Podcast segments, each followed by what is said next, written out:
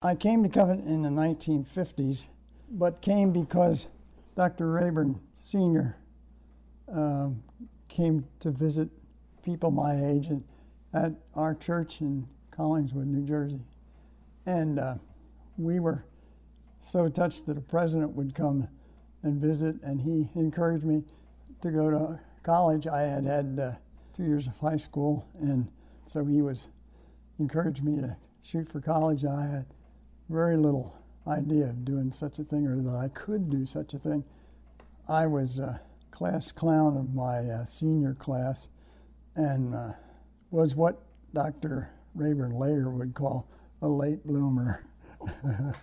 but uh, I was so uh, excited about the possibility that uh, I stopped entertaining everybody in my classes and started to do, do some work. And um, we had no funding. I don't know where the, my funding came. I'm sure some of it came from the churches in the Pasadena area, but we certainly had committed everything uh, to Covenant at that period in time. I had, and uh, at least, and then when Highland College moved to uh, St. Louis um, to become Covenant, I was there and with my somewhat enlarged family, and uh, Dr. Barnes and uh, and Vernon Pierce knew about my history some, and uh, so they took me for a walk one day, and uh, they said, "We've been watching you and know something of your record with calling on people and uh, having this experience with executives and so forth, and uh, we'd like to ask you to come to Covenant as the vice president for development."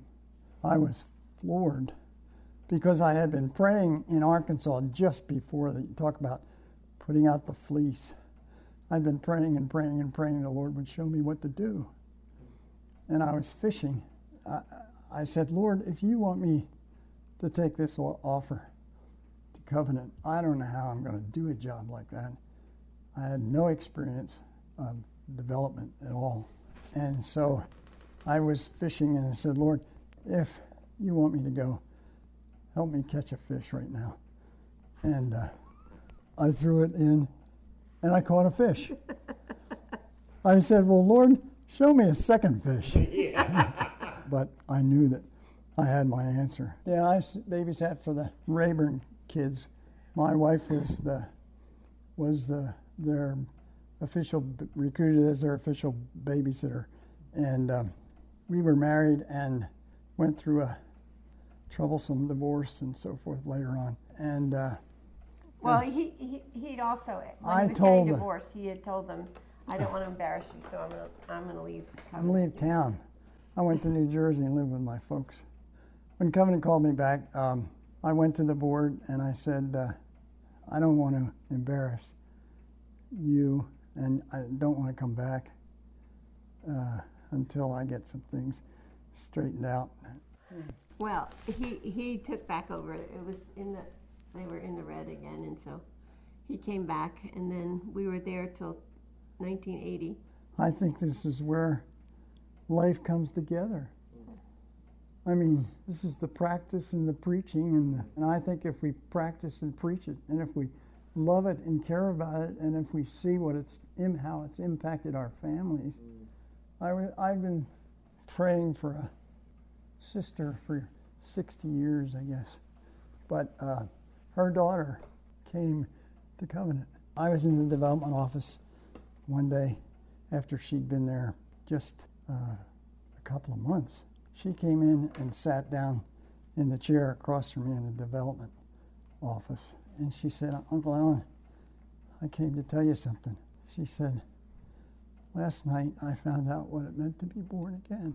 And we stood there in each other's arms and cried together. Don't stop praying. Don't stop praying. Because that's what oh, all Oh, well, we've been praying for new people in New Hampshire forever that we've known. And now Nick is here. I was having devotions one day and he asked me what I was doing and I told him and he said, Well, I wasn't brought up in the church and I said, Neither was I, Nick and so started talking to Troy and they started and he accepted Christ and so now he's there. you know, and now he's here, and he's going to bring that gospel and that strength of it back to these people we've been praying for. I mean, Chattanooga has changed because of Covenant College kids. I came back here, and it's a different place. It's it's just a different place, and and the the fragrance that comes out from Covenant. Um, and I remember when Troy was here, he said, "Oh, you were really smart, mom and dad, to let me choose what college I went to." We said, uh, "Troy, where else did we take you?" He said, "Oh, mm-hmm. oh, mm-hmm. oh no." but then after two years, he said, "You know, now I could go anywhere, but I needed these two years to make my faith my own."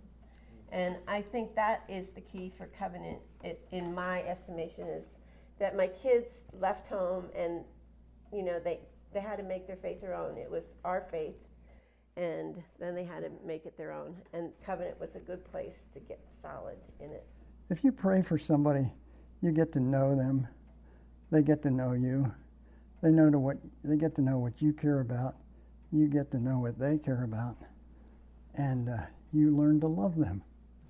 Uh, when he was asked to speak at church one time um, about Covenant College, he said, Well, you know, I've had my older kids go through Covenant. And then he picked Robin up, and she was like uh, six months old. And Troy was, you know, somewhere around there. And he said, But I want Covenant to be here for my kids, for my little kids. And now I look at it, and when he said to me today, what, What's that important? And I said, Because I wanted to be here for my grandkids. I want the same school that changed my kids' lives to change my grandkids' lives. You know? Me too. And it's so easy for us to say that, but not do it.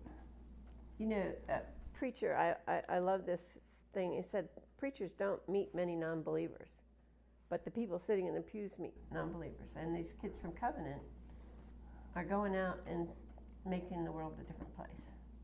And I, I not many colleges are as are as uh, strong as Covenant. Um, you know, a lot of them just aren't standing on the truth anymore. I think because of the impact that I see Covenant College having on not just my family and not just my kids and hopefully my and some of my grandkids, but on the community and the world um, in Washington D.C., all around large businesses. Um, not just a kind of well, I believe in Jesus, but an outspoken, making life and the world a different place, willing to make sacrifices. And I, and I saw that when Allen was willing to come here um, for one fifth of what he was making, you know, and, and my kids see that, and they knew we did things without, and we went without so that we could work for Christian organizations. And when you make that sacrifice and your kids see it, their lives are different. And I think every kid whose parents send them to Covenant College has made a sacrifice, uh, knows their parents have been willing to make a sacrifice so that they walk with the Lord and make a difference in the world. So I can't think of a place I'd rather give my money to.